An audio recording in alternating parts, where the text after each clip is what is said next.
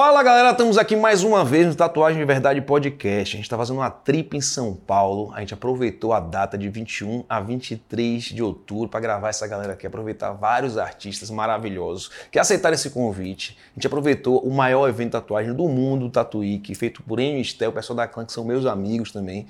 Mandar um abraço para todo mundo que apoia a Tatuagem de Verdade, isso mesmo. A gente está aqui e assim, uma felicidade ter em São Paulo mais uma vez para gravar esse galerão. Teve muito artista bom, hoje a gente está com artista aqui especial, é uma mulher forte na tatu, fortíssima, já acompanha há muito tempo também. Não conhecer, tive o prazer de conhecer, eu quero que você também tenha o prazer de conhecer essa figura carioca que tem um trabalho ímpar. Você olha, você reconhece o trabalho dela e é uma pessoa que eu gosto muito, aprendi a gostar, conheci aqui nos bastidores e eu quero também apresentar um pouco o trabalho para vocês. E se vocês não conhecem o trabalho dela, faça questão de conhecer porque vale muito a pena.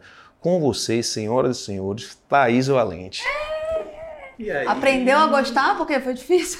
Teve que se empenhar. Não, porque eu não conhecia direito, né? Ah, tô brincando. E aí, como é que você tá? Prazer estar aqui, tô bem, tô ótima. Tá você bem? Também, né? A gente tá se divertindo. Pô, tá sendo Somos divertido, vizinhos. Tá divertido, tá massa. Galera, aproveita que a gente vai começar esse papo agora. Já se inscreve no nosso canal, dá o like pra você não esquecer e ativa também as notificações. Pra quê? Para mais vídeos como esse. A gente tem dois vídeos semanais, um vídeo de dica, de tatu, do dia a dia e outro vídeo de podcast, papos com aqueles artistas que você quer saber como pensa, como fez, qual foi a história, tá? É muito importante para o seu aprendizado e também para você que só faz curtir tatu, aquele cara entusiasta, aquela pessoa que tá afim da tatu, curte, que também é fã da Thaís, que é fã de, de vários tatuadores, entender a cabeça dessa galera.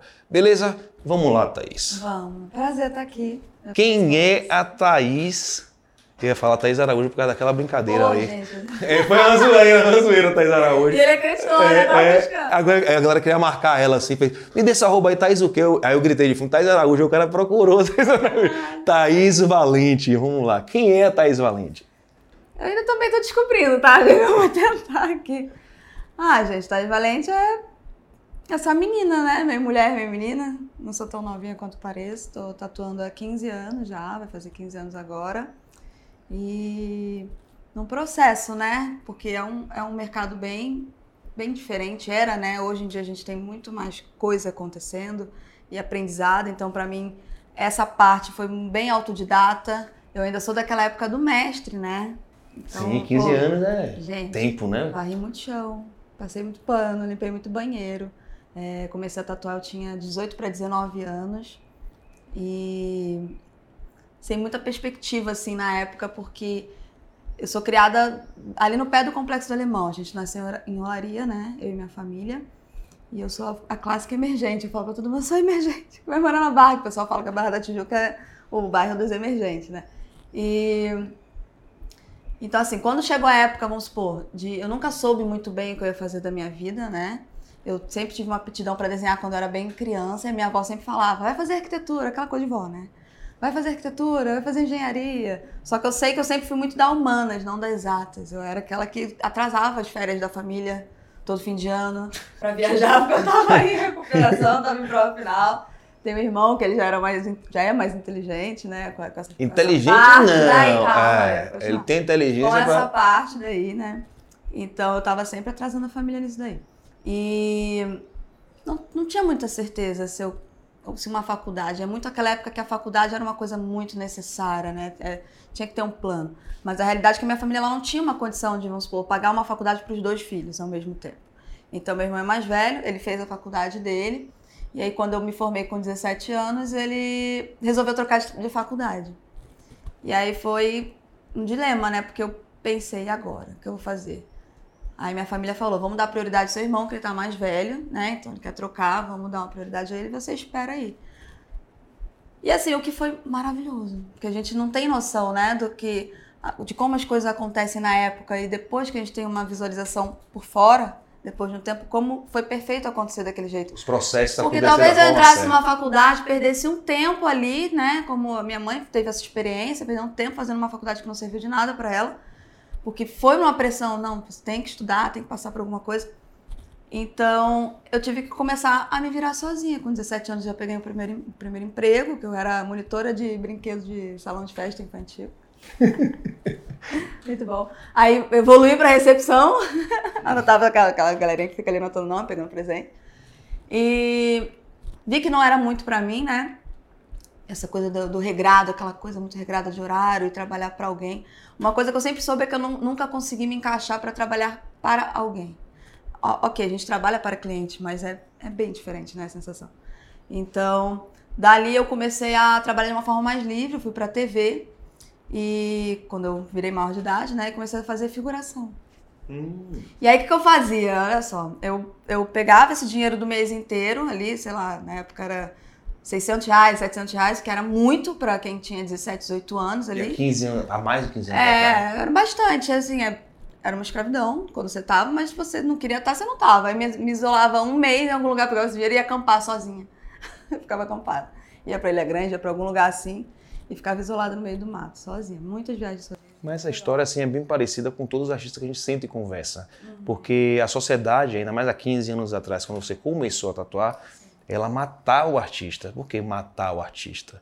Quantos caras, quantas meninas que você conhece no seu período, assim, de, dessa época, que desenhava muito, que tinha um trabalho, sei lá, às vezes não, não só artístico de desenho, mas que tinha uma veia artística muito forte e teve que fazer medicina, teve que fazer direito ou arquitetura. Exato, é.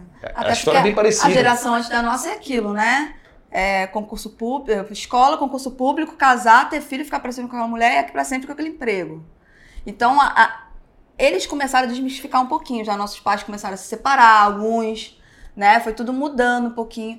E a nossa geração aqui, eu tô com trinta e quatro hoje, né? A nossa já pega isso da, de ir para uma cena um pouco fora dessa burocracia toda de, de concurso, de faculdade.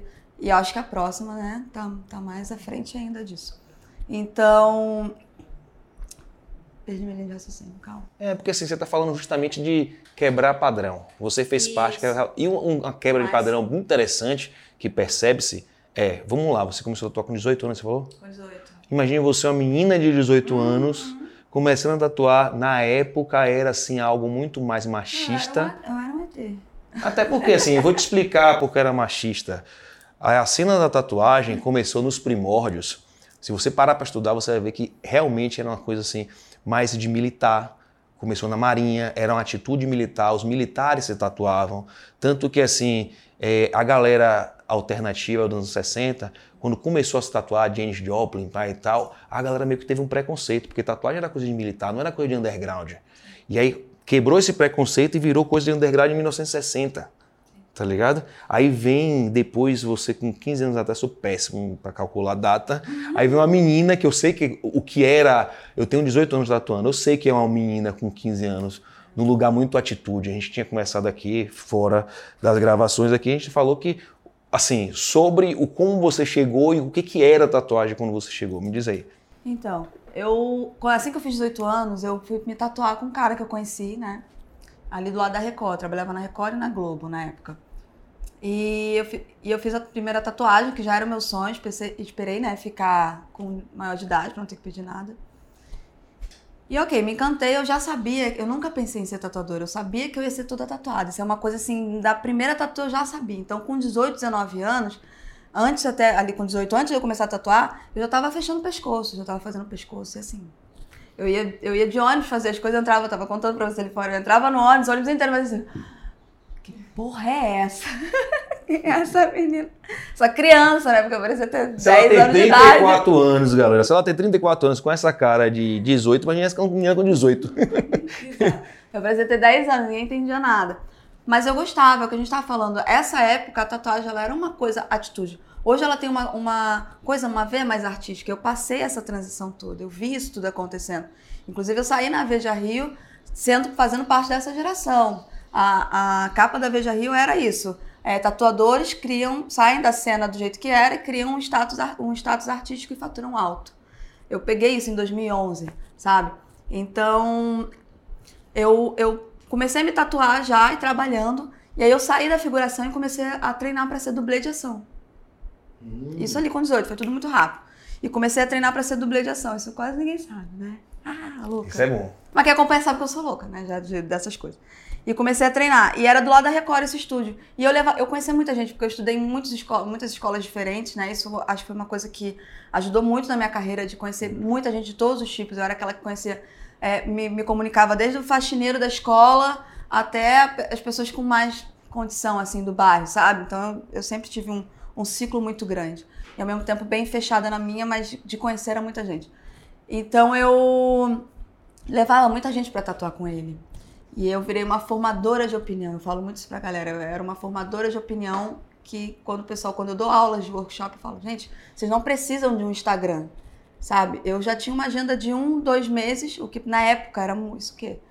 dois mil e dez, então tinha Instagram ainda. Nem existia Instagram direito. Foi em dois mil e onze, dois mil e doze. E eu já tinha nessa época uma agenda de um mês, dois meses, por conta de ser formadora de opinião. E ele já me via, esse cara que me ensinou, ele me via já dessa forma. Então ele estava sempre fazendo um trabalho legal em mim para que eu trouxesse gente, ele, ele captou isso. E foi uma coisa que eu levei no meu aprendizado, eu comecei a captar isso em outras pessoas também. Então vamos trabalhar com as pessoas certas, né? A divulgar o nosso trabalho. Então eu comecei a me tatuar, tatuar, tatuar. Um dia eu já estava assim numa... Beleza, eu estava treinando para ser dublê, era uma coisa que eu estava curtindo.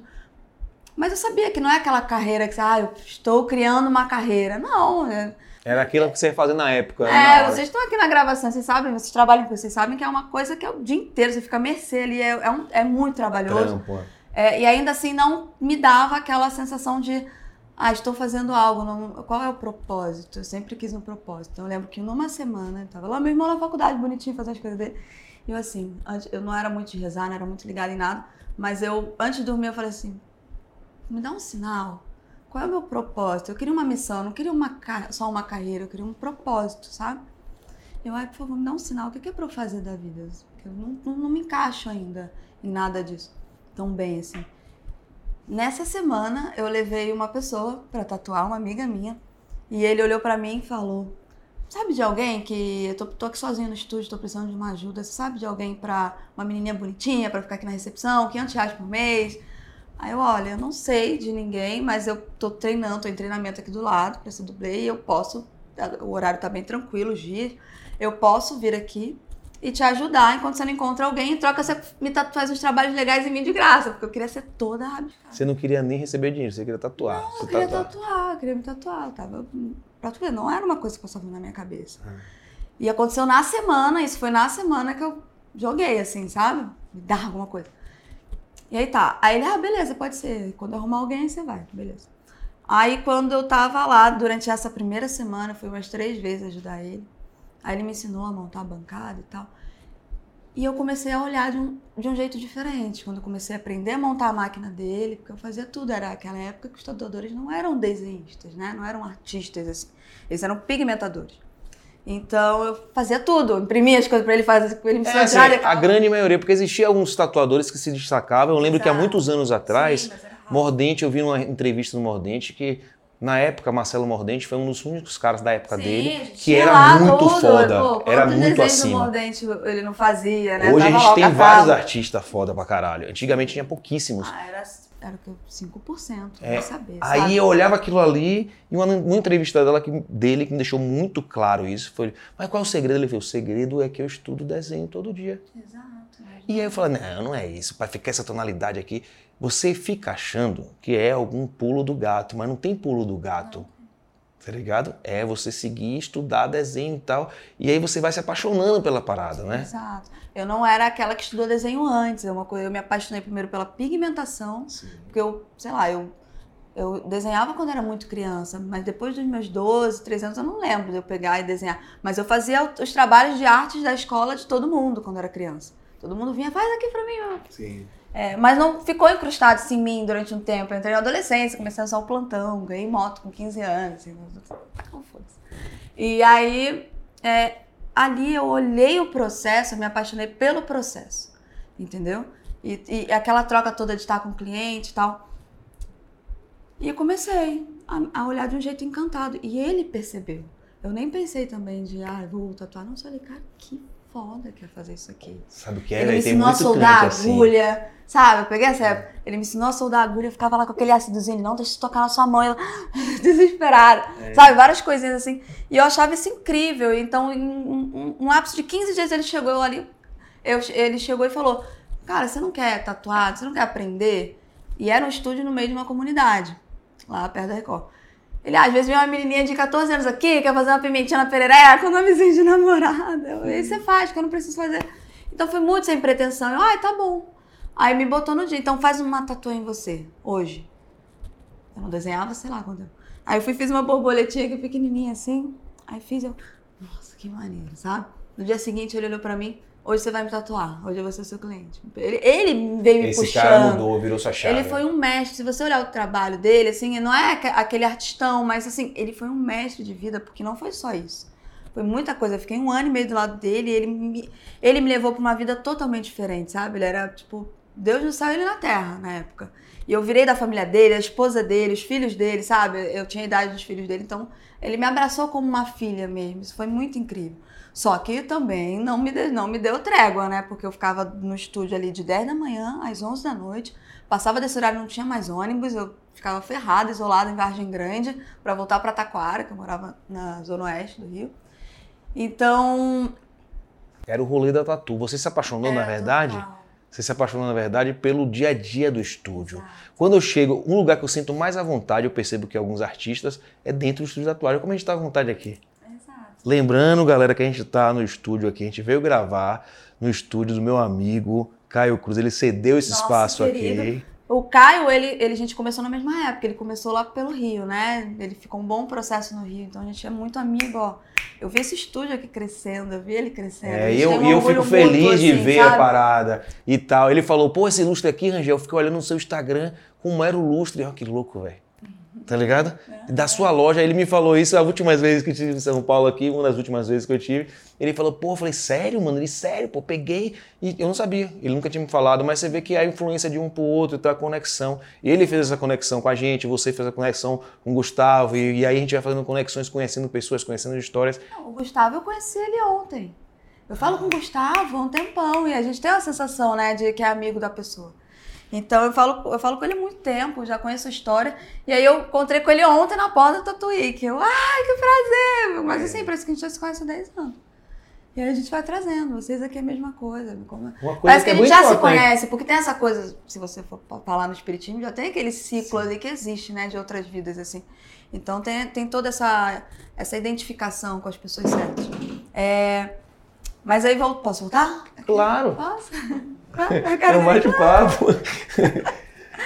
E aí eu, é, eu, né, eu tinha aquelas pessoas que, que eu admirava muito e aos poucos eu fui chegando próxima a elas. É o que está acontecendo aqui, né? A gente Sim. se admira já há um tempo e a gente vai chegando perto. Mas eu de novo perdi minha linha de raciocínio. Não, assim, você estava falando que admirava a galera e foi conhecendo as pessoas, conhecendo dentro do mundo da tatuagem. O que me, me chamou muita atenção... Foi você estar dentro do estudo da tatuagem e gostou do, da operação. Sim, da operação. E ali eu comecei a estudar.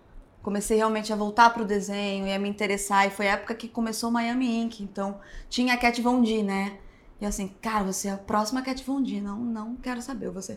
Então, o que, que eu desenhava? Eu desenhava tudo que eu olhava. Eu era uma boa reprodutora. Então, eu achei que eu fosse ser do realismo. E olha que louco, as coisas vão acontecendo. Eu fui para um, eu fui para um lugar totalmente diferente. Totalmente mesmo. E comecei a estudar, voltei a desenhar retrato, essas coisas todas. E me apaixonei completamente. Ele me botou pra tatuar ele, no dia. Hum. E ele ficou lá na maca assim, ah, é? Eu lembro que eu, eu fiz uma âncorazinha desse tamanho, que eu levei umas duas horas pra fazer um negócio, cinco minutos. E eu saí de lá, era meia-noite, uma da manhã, não tinha nem como voltar pra casa. Mas eu tava andando, um breu, um, é um bairro bem, nossa, máximo ali, um, um, um barzinho com um monte de gente bêbada assim. Eu andando assim, não tinha como voltar. Eu, caralho, eu sou tatuadora. Foi, foi uma sensação assim que eu nunca tive, sabe? E aí consegui voltar pra casa, voltei pra casa, quase todo mundo esteve esse dia. E dali foi. No dia seguinte ele tava tão amarradão também, ele sentiu... Porque a gente tem, né? Quando a gente dá aula pra alguém hoje em dia, a gente tem três tipos. Você olha a pessoa que não tem, não vai. Você vê, você percebe na hora. Não, não tem como. Essa pessoa nunca vai conseguir... Pode ser até ruim, mas não, parece... a gente entende. Tem aquela pessoa que, cara, essa pessoa pode conseguir se ela... A depender do se, esforço. Se ela se esforçar. E tem a pessoa... Nossa, nasceu pra isso. Nasceu assim, nasceu troncho. Que eu falo, nasceu troncho. Então, acho que ele teve essa... Ele, ele teve, né? Essa, essa... Hoje eu vejo que ele teve essa coisa... E aí, no dia seguinte... E aí, aí, aí? Gostou? É isso? Vou... Caraca, eu tô muito amarradona. E você consegue enxergar isso nas pessoas hoje? Tá começando, tá? Consigo, consigo. Eu também consigo, velho. Eu viro com os caras, eu viro com os caras. Teve um cara em especial que eu virei ontem na Tatuí e falei, mano... Você nasceu troncho, você tá ligado, né, mano? Você é foda. Mas você tá muito novo pra entender isso ainda, tá ligado? Ah, até porque dom é. nada tem a ver com sucesso, né? É, isso tem é, claro. é, é muito uma coisa de constância, prática. E aí tem gente que não tem o dom, que é aquele segundo, a segunda opção que eu dei, né? Que você vê que se esforça. E vira grandão. E fica maior do que, do que o, a terceira opção que eu falei, que é o que nasceu troncho. Porque depende muito de muita coisa, sabe? Eu conheci muitos artistas que têm um dom ferrado, mas não tem nenhuma disciplina, não quer nada. É, e aí tu vê o que tá lá focado, que quer, e não, não tinha nem o dom, e foi adquirindo, foi adquirindo, tá anos luz à frente. Então, ali ele, ele chegou e falou, ele, ele já tinha um papo de coach muito forte em cima de mim, sabe? Ele chegou e falou assim, Thaís, você gostou? Gostei. Então larga tudo. Eu já não peço dinheiro para meus pais há muito tempo, o que eu vou fazer? Ele era mais maduro, ele entendeu. Larga tudo, ó, me dá duzentos reais, eu vou separar aqui o material para cem tatuagens, você vai tatuar cem pessoas. duzentos reais, me dá, eu dei duzentos reais. Que era para mim muito, né? É, vou te dar um material para cem pessoas, você vai fazer. Depois disso você começa a cobrar, vamos, vamos, vai treinando. E larga tudo, porque se você não for cem por cento uma coisa, você nunca vai ser cem por cento em nada. Eu sempre falo isso. Você não tem prioridades, você tem prioridade. Qual é a sua prioridade? Uhum. Você quer tatuar? Porque tem muito cara que eu conheço que fala assim, não, mas é que eu tô terminando direito. Eu falo, irmão, peraí. Você quer ser advogado ou você quer ser tatuador? Porque advogado e tatuador fica meio difícil, porque talvez você não seja um advogado fodão e não seja um tatuador fodão, você vai ser os dois medíocres, talvez. É, mas assim, eu acho que não dá pra generalizar tanto, porque cada um tem uma realidade. Eu acho que hoje, quando você começa um pouco mais velho, que você já tem conta pra pagar, que você já tem um monte de responsabilidade, é meio difícil realmente. Eu tinha dezoito anos, sabe? Mas existe a prioridade. É, sim. Mas é aquilo. Existe o esforço. Tem a prioridade? Ok, existe o esforço. Se a pessoa tem uma condição física para se esforçar e manter duas coisas ali, e aos poucos você vai se desfazendo de uma, porque a outra vai crescendo, se você consegue... Eu não consigo. Eu sou aquela que eu tenho que estar... Tá, tenho que fazer um momento sabático de cada... Mas eu conheço pessoas que sim. Mas é, é, um, tem que, é um processo, sabe? É... Mas é raro. É, eu tô falando assim, experiências que eu tenho, que a gente tem conversado com tatuadores que têm uma identidade bonita. Uhum. Eu quero chegar até nesse papo contigo, que você utiliza seu trabalho de uma forma onde a gente tá passando no Instagram, que é, hoje em dia é, é o nosso book das antigas, uhum. né? Que a gente tinha é, que imprimir o catálogo. O catálogo chegava, chega os clientes hoje em dia e falam, mas cadê o catálogo? Eu falei, não tem mais, não tem como. Eu falei, você tem Aí Instagram? Pergunta? pergunta? Sério? Você tem catálogo? Eu falei, não, catálogo não tenho. É, tipo assim, não... Tem anos que me pergunta, entrou um cara esses dias, mas entrou perdido. Aí ele, mas e o catálogo? Marido da mulher que estava sentada lá, há vinte anos que ele não entra, sacou? Aí bacana, aí tipo assim, é outra linguagem. Aí eu quero chegar no papo aonde, como você construiu, porque muita gente me pergunta isso.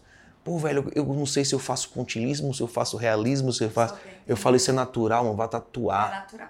Vai tatuar estrelinha, vai tatuar uhum. nomezinho, vai tatuar leão, vai tatuar tribal, vai tatuar tudo. Porque uma hora, não sei se você concorda, você se identifica. Eu sei exatamente o que você vai falar. Como é que foi isso aí? Diz aí. Então, é, chegou uma... Eu fazia de tudo, né? Então, um pouquinho de tudo. Eu sempre ouvi isso. Faz de tudo, faz de tudo, faz de tudo. E eu também queria ser completa. Eu tinha isso dentro de mim. Eu quero ser completa. Porque você vê muitas vezes, muita gente assim, vamos supor, alguém bom do realismo que vai pegar e fazer uma estrelinha e não sabe fazer estrelinha. Sim. E vice-versa, né? É, então eu queria tentar ser completa, mas eu sei que também, hoje em dia, do jeito que está o mercado, não dá muito. É muito legal você se especializar em alguma coisa. É, a gente entra de novo no cem por cento numa coisa. Chegou uma cliente uma vez, isso foi tudo na mesma semana, tá? Chegou dois clientes distintos, isso foi em dois mil e onze. Eu já tatuava há uns três anos, quatro anos. Chegou uma cliente do, no estúdio e pediu um trabalhinho em pontilismo. E assim, é uma coisa que você não via. Não via. Ninguém fazendo, era muito raro. Um trabalho todo em pontilismo. E um outro cliente, amigo meu, que pediu para fazer uma perna toda em black work, toda em fachonas pretas. Então eram duas coisas que eu nunca tinha feito assim na, no, no tamanho que era, né? O pontilismo eu nunca tinha feito e o black work eu já tinha feito umas coisinhas menores, mas a gente fez um fechamento só de faixa, faixa, faixa, faixa, faixa. Pegar aquela agulha ali de vinte e cinco agulhas e tal, foi meu, meu primeiro momento. Na mesma semana, os dois eu fiz, eu levei cinco horas para fazer o trabalho de pontilismo, que era uma mandalinha desse tamanho, assim, ó. Mas eu amei o processo. Fiquei, caraca, cara, trabalho de corno, mas assim, muito maneiro. Mas é isso, assim, você tem que curtir o processo, tem que estar divertido pra você. Foi divertido, essa foi, foi cinco horas muito divertidas. E o chapá preto, a mesma coisa, senti a mesma situação. Então, dali começou. E o Instagram tem muito disso, né? Na época eu já tinha Instagram. É, tu mostra uma coisa, ela retorna. Tu mostra uma coisa, ela retorna. O mundo é assim, né? É, exatamente. Tu mostra que você é uma pessoa boa, retorna uma pessoa boa. Exatamente isso. Então, começou a vir, começou a vir. Foi muito natural. Quando eu vi, ó, foi tudo ficando de lado. Foi tudo ficando de lado. Hoje, assim, eu queria até ter um tempinho para fazer umas coisas pequenas, para otimizar um pouco o meu tempinho. Porque que acontece? Se você for falar financeiramente, né? Vamos falar. A claro, a gente tá aqui pra falar a verdade. Às vezes fazer cinco trabalhos menores sai mais em conta do que você fazer uma sessão longa um dia inteiro. Às vezes até hoje eu tenho que otimizar meu tempo, tenho minha filha. Mas não aparece ninguém pedindo mais isso. Não, não aparece ninguém pedindo uma coisa menor. Às vezes eu tenho que botar lá, gente, é, é, espaço para tatuagens menores. Mas acaba que eu, eu nem pego. Não tem muita também. procura quando também. É... Quando eu pego a mensagem, eu olho assim... Hum, não sinto fazer. É, não tem, queria não, fazer. Não tem um fit, não comunica. Quando né? a gente pensa no dinheiro, assim, já tem um momento, ai, não, dane-se, foda-se, sabe? Vamos fazer o que a gente gosta. E já é muito tempo, né? Então acho que tá, trabalhando. Era, um, era uma coisa que antes eu sentava e não pensava em nada. Hoje sim, eu sento e, e me divirto, mas é, a gente já pensa em várias coisas. Aí eu vou para os hobbies dos esportes, né? Das, coisas, das outras coisas, que é onde eu realmente hoje esqueço tudo. Então tem essa linha tênue, sim, entre ser um hobby, que era muito no início um hobby, virou uma carreira, hoje tem tanta coisa envolvida, muito mais séria, e a gente passa, né, por essa, essa linha toda de cronológica, virou uma profissão, virou uma... Hoje a gente, eu cuido de um estúdio com outros artistas, então tem um lado já empresário. Funcionário, pá, uhum. e conta pra caralho. Mas assim, é, nos workshops todo mundo fala, ah, já pensei em desistir. Eu nunca pensei em desistir, sabia? Da tatu, já, já pensei, já dane-se esse estúdio, dane-se todo mundo, eu vou pegar meu espacinho aqui, vou voltar pro meu canto, isso sim. Mas de tatuar, já fiz muita merda, sim, todo mundo faz, né? Mas eu nunca tive essa sensação, já fiquei frustrada, mas nunca passou na minha cabeça, ai, não quero mais. E eu vejo muita gente falando isso. Isso é normal no artista. A gente tava conversando de madrugada com o Caio aqui no estúdio, ele falou pra mim, velho, caralho, mano, eu quero tatuar nossa linha. Todo mundo fala isso pra mim. Chega uma hora que é, o tatuador desabafa. Olha a porta, é. Todo mundo desabafa, chega uma hora... Eu penso nisso. Uma, eu falo, todo artista que é artista e tem uma empresa, tem um negócio, tem um estúdio com tatuadores e gerente e tal, e pá, e comunicação, pá e tal. Todo mundo chega uma hora que fala, caralho, mano, mas se eu pegar uma salinha, então a casa ali funciona de boa, tá ligado? Você começa a fazer esse Exato. cálculo. Até porque aquilo ali... Essa parte que você migra para ser empresário de alguma coisa, cuidar de outras pessoas, filhos grandes, né? É. A gente tem filhos grandes. É. E a gente já tem filho, pô. A gente já fica, ai, pra quê, gente? Porra, já tenho um filho, já tô com mais sete aqui, caraca. É, muda, tira um pouco ali, a gente que ainda quer trabalhar artisticamente, tira, demanda uma energia, uma tira daqui para trazer para cá. E aí, de novo, entra um cem por cento cada coisa. Você não consegue ser cem por cento empreendedor, e você não consegue ser cem por cento artístico. Então, assim, tem que trabalhar muito psicológico, sabe? Pô, treinar terapia e muita coisa. Muita é, coisa. Eu me preocupo muito com isso, porque eu acho que esse cenário está chegando para você, como chegou para mim há um tempo também, e chega para vários artistas. Eu acho que essa preocupação toda, e eu queria muito que você falasse sobre isso também, de ter uma filha, eu também tenho uma filha. Qual a idade da sua filha? Cinco, vai fazer seis agora. É, minha filha faz cinco agora, em dezembro. Então, tipo assim, aquela tensão, eu mesmo faço uma parada que ainda é sofrida pra mim, sacou?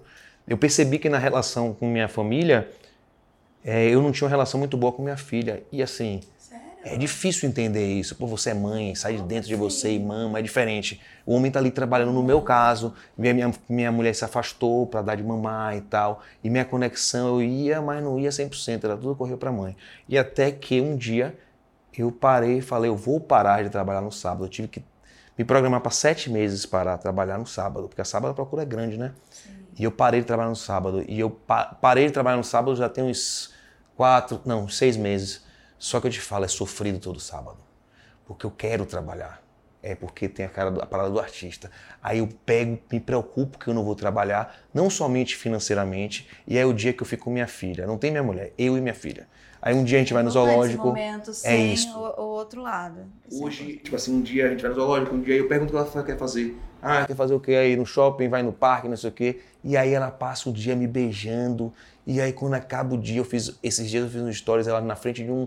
De um, de um, na praia, assim, comigo, já anoitecendo na praia, eu e ela, ela, papai, eu te amo, gritando, eu filmando, hum, e, a galera, é boa, né, e a galera acha que eu tava mostrando, porque eu tava mostrando de orgulho, porque eu consegui. Mas é porque não é o tempo, é a qualidade. É a qualidade, é, a qualidade. é isso. Eu parei de trabalhar no sábado com a sua filha. Você tive, fez o que assim? Para criar sua filha tatuando?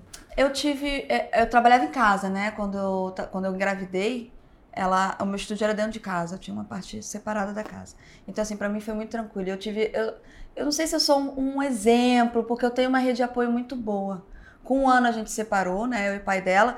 E, e ele já era aquele paizão. Foi o pai que eu olhei, cara, esse cara vai ser um paizão. Eu acertou escolhi, no pai, acertou escolhi, no pai. Eu acertei no pai. Ele vai ser um paizão. Então, é, ele foi aquele cara que quis, então, vamos ter guarda compartilhada. Pô, vamos. Então, eu sempre tive um momento que é, foi só eu e ela. E um momento que foi só eu e ele, só ela e ele. Então, eu tinha uma qualidade de tempo. Aí eu tentava me liberar, tento até hoje, né? A gente ainda tem essa guarda. Eu tento me liberar o máximo de tempo quando tá nos meus dias. É bem equilibrado, é meio a meio mesmo. E é dois dias com um, dois dias com um, dois dias com um, ou então, então cinco com um, cinco com outro, a gente vai negociando. E, e os outros eu meto o pau. Então é uma, eu tenho uma vida dupla, sabe? Eu tenho a Thaís, mãe, que tá trabalhando, deixou na escola e vai trabalhar, aquela correria fodida. E tem a Thaís, solteira ali, tipo a Thaís de antes. Então, eu não sei se eu sou um exemplo. Eu tive muita sorte com isso, tá? E minha família ajuda muito e tal. Mas eu não, não eu fico não tentando encarregar demais. Mas eu tive muitos problemas no início. Porque isso do, dessa coisa da amamentação, você teve essa questão que é muito mais da sua cabeça, porque realmente a criança, ela gruda muito na mãe, né? E, e tem esse, esse processo de mãe, mãe, mãe, se machucou, é mãe, mãe, mãe. É. Vocês, como pais, se sentem um merda, né? Exato. Às vezes as mães, as mães não entendem que o sentimento do pai, que é um negócio simples, eu tenho uma rotina desde que ela, primeiro dia que ela foi pra escola. Eu acordo de manhã, acordo ela, aí dou banho, pinto o cabelo, visto a roupa dou pra comer e tal, escovo o dente, não sei o que, pai, pego ela e vou andando pra escola, conversando, cantando, pá. E todo dia, eu, eu fui cabeludo minha vida inteira. Uhum. Então todo dia eu faço uma trança diferente, uma Xuxa, uma Chiquinha, eu peço o que, que ela quer fazer. E quando eu chego na escola... Ó, memória, eu lembro do meu pai fazendo meu cabelo. Eu não faço isso todos os dias. Isso, eu lembro do meu pai. Aí quando eu chego na escola... Aí eu sofro uma parada engraçada, que eu posso falar que é engraçada, que não é um preconceito. Mas eu chego na escola, aí... O ambiente é feminino ali, só tem mulher trabalhando na escola, tem um porteiro, o resto todo mundo mulher e as mães estão levando lá. Aí chega um pai todo tatuado de boné pro lado, quando eu chego, minha filha fala assim, ih, cabelo lindo quem fez? Ela fala, meu pai. Aí fica todo mundo, aí quando eu chego com o cabelo, aí já faço de zoeira também. Já chego cada dia com o cabelo meu diferente, pai, e as, as, as mães já falam... Aí já sabe onde é que ficou com o pai, o pai acabou, é, né? Não, é sempre. Então, tipo assim, é o cabelo que o pai fez, então virou uma brincadeira, isso é bacana. E essa é a construção que eu faço desde o início. E me preocupar. E como assim, essa pergunta que eu faço pra você, eu imagino, porque eu acompanho uma mãe, sim, eu imagino que pra uma mãe tá tatuando, que eu sei o que é tatuar, velho. Porque a galera que acha só hypado não tá ligado como é que é. Exato. Então, eu era provedora da casa, né? Sempre fui. Hum. Então, era, uma, era muito complexo pra mim, porque, mas o bom é que tava com a rede de apoio ali embaixo, então, de meia e meia hora, ela foi uma criança que mamou muito, muito, assim, ela mamava de pouco em pouco, não é aquela três horas, é mamadão, não foi. Então, eu tava ali com o cliente, descia. Eu tatuei até, meu, até uma semana antes de parir e voltei a tatuar com dez dias pós-parto, porque eu não podia parar. Então, essa pressão psicológica foi horrível pra mim, foi terrível, porque eu não podia parar. Não é, ah, a mãe tá em casa, o pai tá indo trabalhar. Eu não tive isso, sabe? É, o, o pai dela tava começando a tatuar, ele tava num processo ainda, ele não conseguia ainda acompanhar. Hoje, graças a Deus, ele acompanha tudo, ele teve um sucesso dele. Mas na época não era assim. Então, é, era uma responsabilidade dupla, porque eu era o, o homem, tanto, né, o homem, o homem, assim, tradicional, né, o que é o provedor da casa, e eu era a mãe que tinha que dar o peito o dia inteiro. Eu era uma chupeta ambulante, corria com o cliente, voltava, corria com o cliente, voltava. Era estressante. Eu passava, ela não podia ver um dedo meu passando assim, ó. Ah, minha mãe! Tipo, não falava, né? Mas já começava a gritar, que sabia que eu tava ali. Ela sente cheiro, né? Sente. É, é terrível. Então, assim, foi uma pressão, foi uma pressão ferrada. É porque as pessoas romantizam essa não parte. Não tem nada de romântico. Não tem nada de romântico. Eu falo, é cansativo, é estressante. Tem amigos meus que falam, não, tô querendo ter um filho. E minha mulher fala, mano, vou falar uma coisa pra você. É muito bom, a melhor até coisa do mundo. Anos, ó. É a melhor coisa do mundo, mas, irmão, é, prepara. se prepara, porque você acha que é mais de boa do que é de verdade. É, e aí é aquilo, né? Pô, você não tá dormindo bem e você tem que criar, você tem que estar tá bem criativo, no criativo, você tem que estar tá bem de costas. Pô, eu dormia com ela de lado e ela grudava no meu peito a noite toda. E de lado, eu fiquei dois anos dormindo na minha posição, dando mamar pra ela, assim. Dois anos, mentira, um ano, um ano e pouquinho. Foi quando ela largou a mamada da noite. E era torta, e eu ainda tendo que tatuar, ficar o dia inteiro ali, sabe? Foi tenso, foi tenso. Parabéns, mas parabéns. Faria tudo de novo. É, é mas parabéns, faria tudo de novo. Você vai ter outros filhos, diz aí. Ah, eu quero. Mas foi, foi ao mesmo tempo muito legal, cara. A Luna, o filho, ele dá um foco diferente. Eu sinto que, assim, a, eu sempre trabalhei bastante, com bastante constância, né? Eu nunca parei. Mas eu procrastinava muito por não ter um... Eu tava trabalhando, tava evoluindo na profissão, né? Mas não tinha... O filho dá essa coisa, né? Tipo, não, você quer construir coisa, você quer mostrar pro seu filho o que, que você é, é capaz de fazer. Então, eu sofri muita pressão psicológica por trabalhar demais. Eu sempre fui um pouco... né, é... bem do trabalho, de ficar horas. Não é que eu trabalhava todos os dias, mas eu sempre fiquei horas. Então... como eu estava com uma criança, eu sofria pressões externas, já ah, tô trabalhando demais, mas eu não tinha opção, eu tinha que trabalhar demais. É, mas eu comecei a, a, a virar esse mim, não quer saber?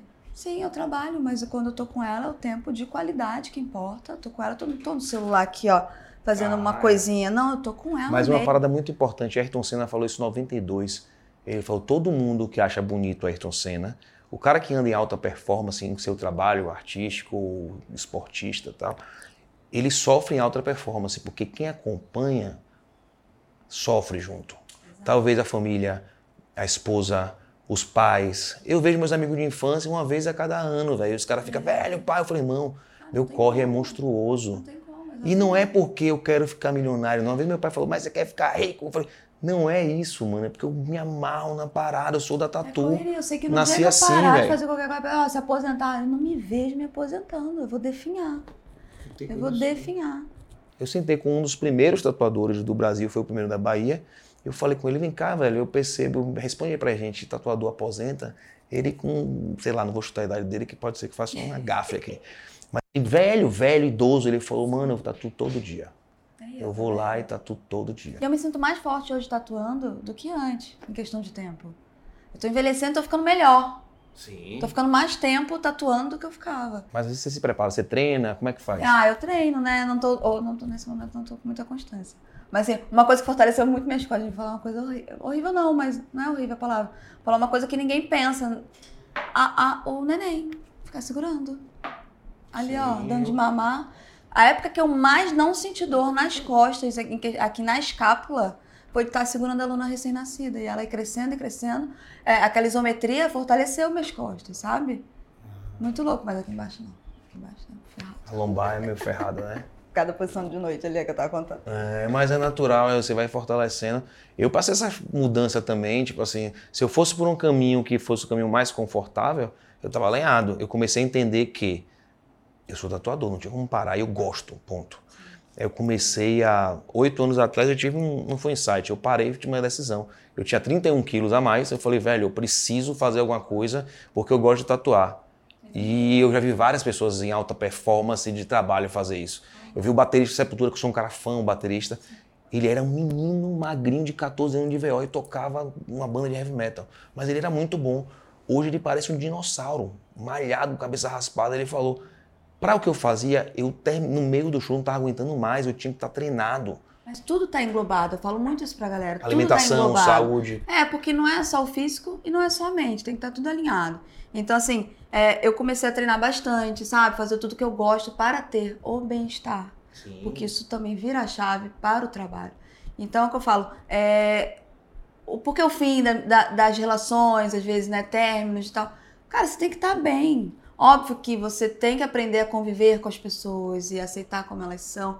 Mas assim, eu, eu sou muito do princípio, cara, não tá me fazendo bem e eu tô aqui tentando e não tá indo, isso abala no meu trabalho, isso abala no, no meu foco de vida, sabe? Que hoje eu trabalho, eu criar minha filha, eu tenho que estar bem, eu tenho que ser uma mãe feliz. Óbvio que eu também não tenho medo de mostrar minhas fraquezas pra ela, já chorei na frente dela, já explico o que que tá acontecendo, sabe? Mesmo ela sendo bem pequenininha. E ela se amarra, ela fica ali do lado, dá carinho. Então, a, não tem problema ser vulnerável na frente de um filho. Você não tem que... Ah, eu sou fodão o tempo todo. Não. Mas, assim, eu preciso tirar qualquer coisa da minha vida que não tem resolução. Eu não consigo fazer aquela pessoa encaixar um pouquinho, eu não vou me encaixar na vida do outro, sabe? Essencialismo nisso aí, você vai ter um foco e você vai ver o que é essência, o que é necessário. Hoje a gente tá no mesmo degrau e vamos juntos, ser feliz, sabe? Desandou, desandou. Desandou, desandou. Isso diz até sobre família também, assim, se é uma coisa que, pô, me machuca, qualquer pessoa machuca demais e tu vê que a pessoa não tem um, um, uma visão de, ah, pô, vou melhorar pra, pra ser uma boa pessoa, ser um bom parceiro ali, um bom, um bom irmão, um bom pai, uma boa, uma boa mãe. A gente também dá uma afastada. Se eu sei que tem um trabalho muito grande amanhã, eu dou uma afastada de tudo. Não vou pra uma festa, porque eu sei que é uma coisa que me suga. Já não vou, normalmente, né? Já... É, tatuadora também não é muito de sair, não é? É, já, então assim, o autoconhecimento, eu já sei exatamente o que, que vai me atrapalhar no trabalho, que é o meu foco principal, entendeu? Então, tudo que eu faço, quando eu virei paraquedista, hoje com moto e exercício, é tudo para isso, sabe? Assim como a maternidade, que é minha filha ver o que eu faço pra estar bem, que eu quero estar bem sempre, é, pra, porra, tá fazendo tudo direitinho, sabe? Então é alta performance. E tudo tá ligado a isso. Terapia, porque a nossa cabeça zoa, né? A gente como mulher, então, tem aquela coisa hormonal, mensal, que rola. Eu sou diagnosticada com o T D P M, que é uma T P M disfórica, né, que chama. E ela tem uma queda brusca de hormônio, é, além do normal. E isso causa uma depressão cíclica. Então, ali com vinte e poucos anos de idade, eu percebi que todo mês eu tinha uns dez dias de uma depressão bizarra, e não tinha porquê, eu não me identificava com essa pessoa. Cara, que isso? E assim, pra poder entender, teve um tatuador em Portugal nessa época que se suicidou. Ele era super conhecido, eram dois irmãos. E ele se suicidou, sabe, na ponte, que é igual a ponte de Niterói do Rio. Aquilo mexeu comigo, num ponto de eu olhar assim, na época... Eu lembro. Nossa, é, nossa, eu, mas eu entendo por quê. Eu me identifiquei com ele se suicidando. E aquilo me assustou, foi o primeiro momento que eu tive assim lá, me assustou, que isso, eu tenho que mudar de vida. E aí comecei a entender, né, o que estava acontecendo e percebi que era uma coisa cíclica, não era uma coisa sempre. E assim, hoje a medicina, você não entende muito, não é uma coisa, não é uma coisa estudada tanto a T D P M, mas ela existe. Mas é... Você é mulher foda, viu? Eu imagino, cara. Vai... Assim, eu não posso imaginar porque eu não sou ah, mulher, mas eu, sou... eu fui criada por duas mulheres, sim, tá ligado? E eu tenho um... Eu tenho um... Assim, eu, meu senso de religião e espiritualidade é muito diferente dos outros. Sim. Então, às vezes, eu tenho medo de falar, porque as pessoas não vão entender, tá ligado? Uhum. Eu acho que a criação é muito mais feminina do que masculina. Quando uma pessoa encara um Deus masculino, eu acho estranho. Mas é a minha percepção. E talvez eu falar isso machuque as pessoas. Então, eu fico na minha. Mas tem um equilíbrio também, né? Eu acho que o feminino é muito mais forte, velho. É. Sabe por quê? Quando eu entro na sala de aula de minha filha, eu vejo que as meninas são pra frente, os caras são, os meninos são meio... É natural, velho. Isso ontem tem o um homem, ele dá o lar e a mulher dá a... a, a não, o homem dá a casa, assim, teoricamente falando. O homem é a casa, a mulher é o lar. Porque a mulher tem um lado acolhedor, os detalhes, né, os detalhes. Mas, assim, tem uma estrutura também que o homem participa muito, que é muito grande. Então tem que ter um equilíbrio. Eu vi uma mulher parindo normal. Eu achei que eu era incapaz de fazer aquilo, tá ligado? Eu falei, meu Deus do céu, tem que trocar esse nome, não é normal o nome, porque não pode ser normal isso que eu vi aqui agora. E aí criou-se um, assim, uma admiração quinhentas vezes mais forte para uma mulher quando eu vi aquilo ali. Eu falei, caralho, minha mãe passou por isso? Brother, tipo, você fica, é porque quando eu falo, você já viu um parto normal na sua frente, da sua mulher, da sua frente? Não, eu falei, mano, você não sabe nem o que é que eu tô falando. Tu vê ela como uma leoa, né? Tu tem é, aí você diferente. Sente que nós somos animais ali. É. Ali você percebe. Porque quando você vai fazer um parto normal, seu parto foi normal? Não foi normal. Ela estava com quatro voltas de cordão umbilical e uma tinha um nó, de verdade. Então era muito perigoso até eu entrar em trabalho de parto.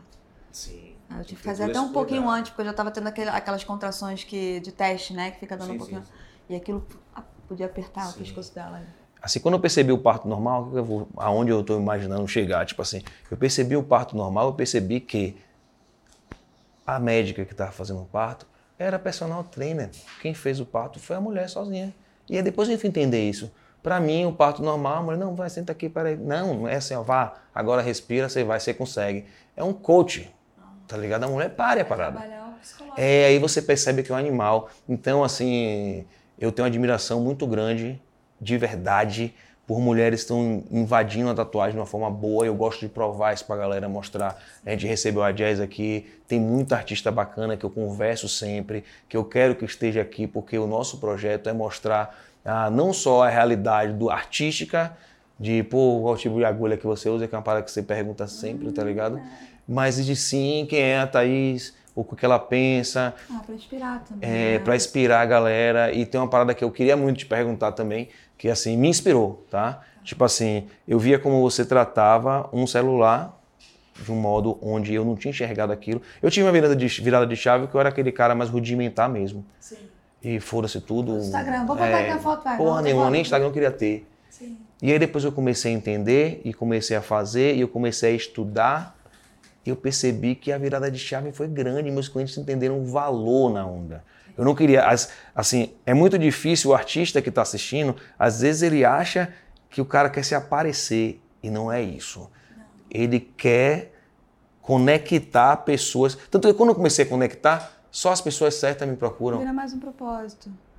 Não, não, hoje em dia as pessoas que chegam lá parece que todos são a mesma coisa. Ai, meus clientes são iguais. Gente. São iguais, querem o mesmo tipo de coisa, falam a mesma coisa pra mim. Exato, mesmo, profissões parecidas, posturas parecidas. Pessoa, e, e assim, tu vê os artistas no estúdio, você vê que todo ciclo de clientes, cada um é de um jeito.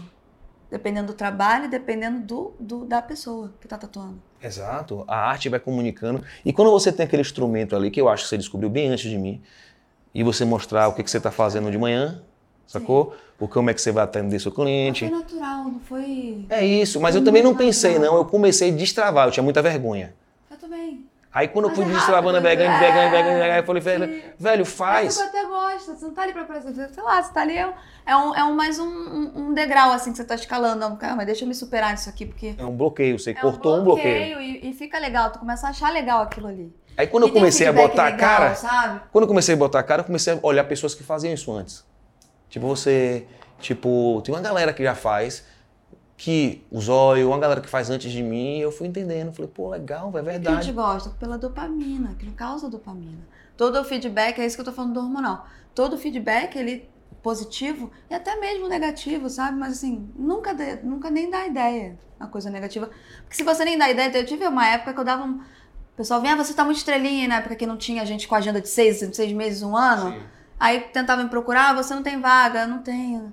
Ah, tá muito estrelinha mesmo, sabe? Vinha umas coisas assim. Eu ia lá, fazia um textão. Queria fazer vida explicando, tá? Por quê? Sabe, pra quê? Por que, que você vai explicar a vida, a vida daquela pessoa? Aquela pessoa não vai entender a sua vida. É, aí você, aí você, você vai conectar aí pessoas que pensam igual. Aí você para de dar atenção nisso, só vem as outras coisas. Hoje não tem uma mensagem ruim sobre nada, sabe? Isso é muito legal, mas foi, foi um processo, eu demorei. Eu fiz um ritual de ayahuasca, ali teve um, também uma virada de chave na minha vida. Que eu tava, isso, eu tava me sentindo arrogante. Teve uma época que eu comecei a me sentir arrogante, estava atrapalhando em muita coisa. E aí eu fui e fiz esse ritual e, cara, mudou muito, muito, muito. Até a atenção que eu dava para essas coisas ruins, essas coisas boas. Porque tem, nem quem é de todo mal, nem de todo ruim. Então eu tava, tinha muita coisa boa dentro de mim. E tinha uma ruim aflorando e querendo aflorar, sabe? Os demônios, assim, querendo aflorar, querendo aflorar. Porque era, era uma época que ninguém tinha o que eu tava tendo. Sim. Era muito raro. dois mil e doze, sim, dois mil e treze, você ter já, sei lá, setenta mil seguidores, tatuar um monte de artista.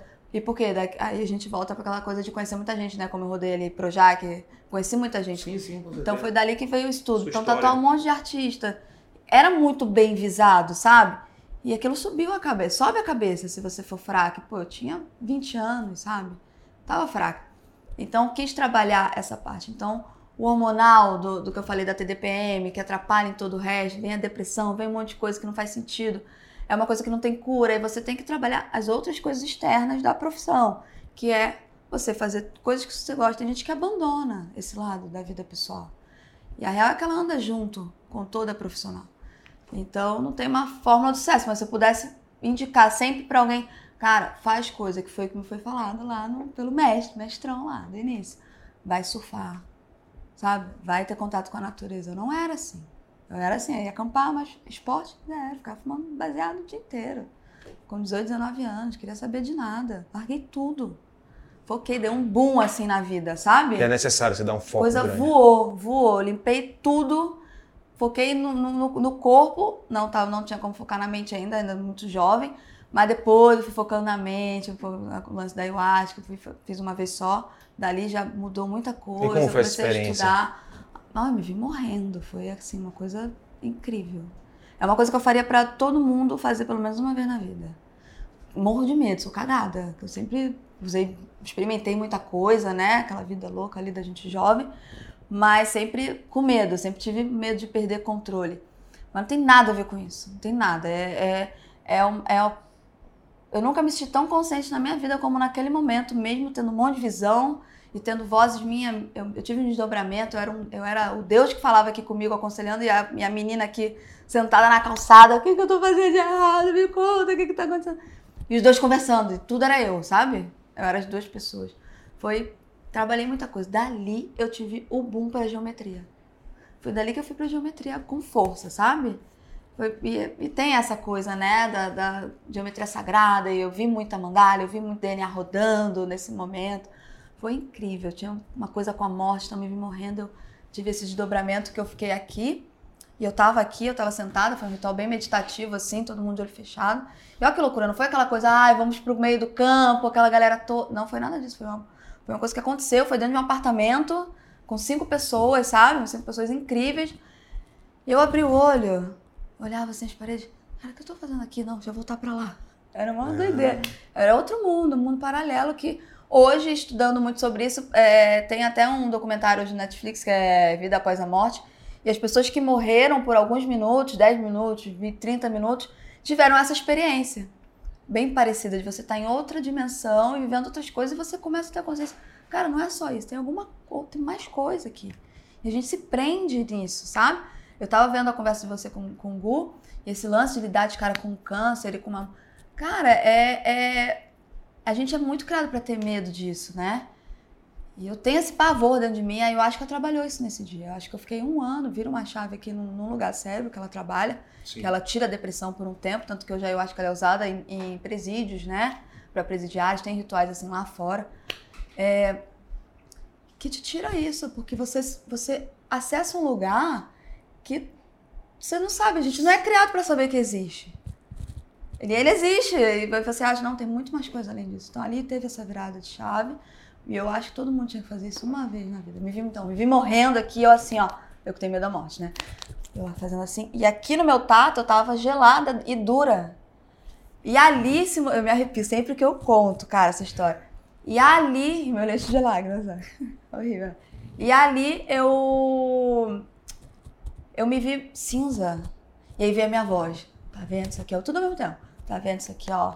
Que você tanto valoriza com medo de perder. Isso aqui não é nada. Não é isso que você tem que cultivar. Sim, cultivar, tratar bem as pessoas. Cultivar as coisas que você quer pra sua vida. E não tem problema você ser materialista. Problema nenhum. Se tudo estiver equilibrado, a gente tem que ter ambição. A ambição é um foco. Mas se nada está equilibrado, você vê, você sabe. Pessoas que estão se perdendo, tá, tá, tá cuidando de um monte de coisa e se perde na cabeça, né? Então, assim, é, tu tem que equilibrar isso. Oh, isso aqui não é o importante, sabe? Vai lá, faz as suas coisas, sempre com equilíbrio, com muito amor em todo mundo. Tem momentos de fraqueza, vamos, passa por eles, porque tu fica mais forte. É, E foi virada, mudou completamente minha vida ali. Algumas coisas, de... a medo da morte continua hoje, mas acho que eu fiquei um ano assim, sorrindo pra todo mundo na rua o tempo inteiro, assim, uma, uma sensação, podia morrer qualquer pessoa. Podia, eu podia morrer, podia morrer minha mãe, podia morrer meu pai, podia morrer minha filha, aquela coisa que a gente não pensa, vou perder um filho, né? Porra, pra gente é surreal, mas eu tenho certeza que se fosse naquela época, eu ia, eu ia ter outro, outro discernimento sobre, sabe? Uma aceitação diferente, aí passou. Não, eu queria voltar. Aí tem que voltar agora pra se entender melhor. Eu vou falar uma parada, tem coisas que acontecem que, tipo, momentos também, como esse, às vezes você tava se preparando pra esse momento. Eu conheci pessoas, eu conheci um cliente, velho, que ele chegou pra mim um dia, eu tava muito mal, mas muito mal, eu fazia duas sessões de terapia na semana. E aí um dia eu falei, pô, mano, eu tô com um problema aqui grandão, eu não vou poder, eu tinha marcado um almoço na casa dele. Aí ele fez, não... Você tá com problema? Amigo, é pra isso, mano. Você vai ter que vir pra cá, o cliente. Sim. Você vem pra cá, pô. Tá doido?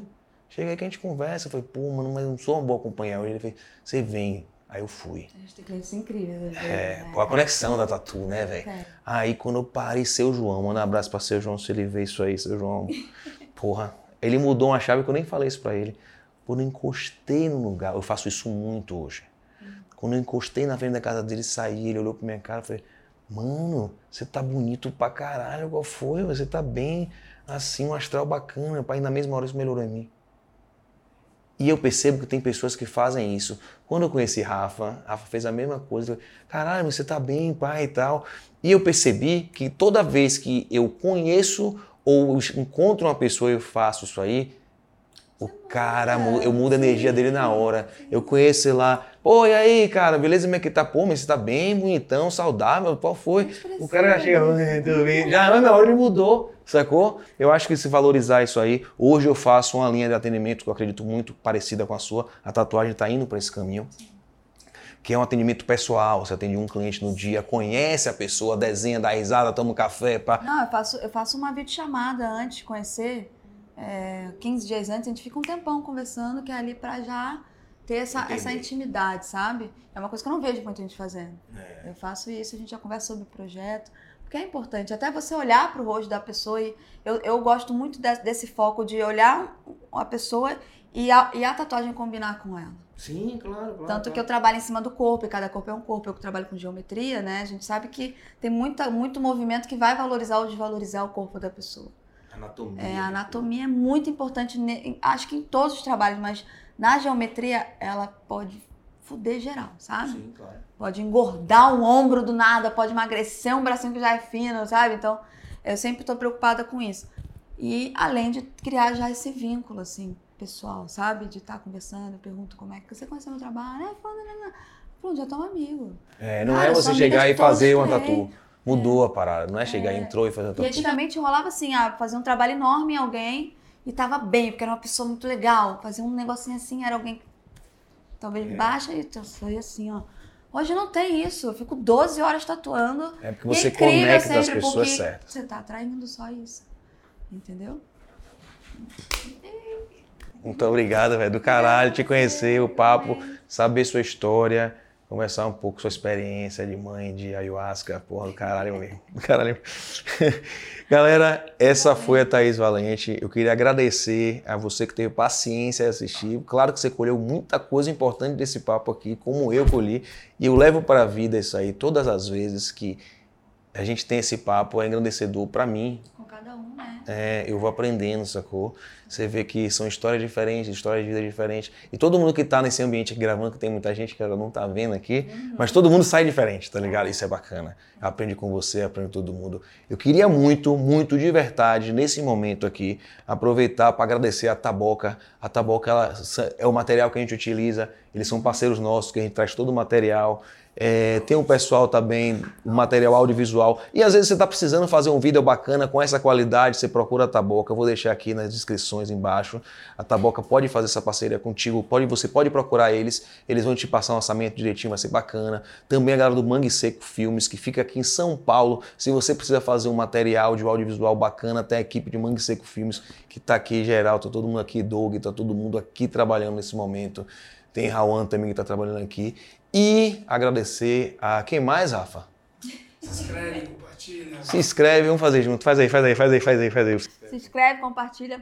Rafa, Não, se inscreve, vai, vai. se inscreve, compartilha, ativa o sininho.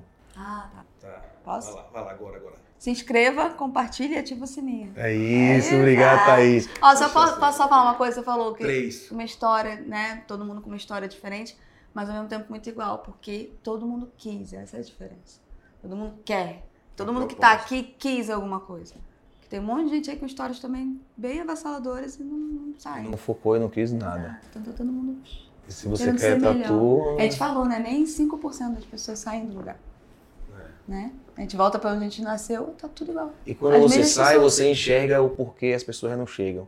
Eu consigo enxergar, eu olho e falo, pô, mas é simples, é só assim, ó. E o cara... Aí talvez essa jornada de quinze anos você chegaria com cinco hoje. Porque você já, você já entendeu a sinapse da onda toda. Exato. O famoso vamos querer? É. Prazer, obrigado, Thaís. Satisfação. Você, Agora a gente vai é, para lá, para Tatuí, que trabalhar mais uma vez. E você fique ligado que próxima semana tem vídeo novo. Terça-feira, vida de dica, vídeo explicando uma tatu. E quinta-feira, podcast desse podcast do Trip rolando tudo aqui para você ver a galera. E vai ter muito conteúdo bacana. Também tem a galera do backstage que tá filmando, como a gente tá fazendo, rodando em São Paulo, conhecendo a galera. E é isso, galera. Muito obrigado mais uma vez. Eu tô muito feliz. Alguma consideração final? Não, foi um prazer estar aqui, só isso. Nossa, obrigado a todo mundo que tá aqui envolvido. E você. Valeu, Thaís. Obrigadão pela sua energia. Tamo junto. Até a próxima semana.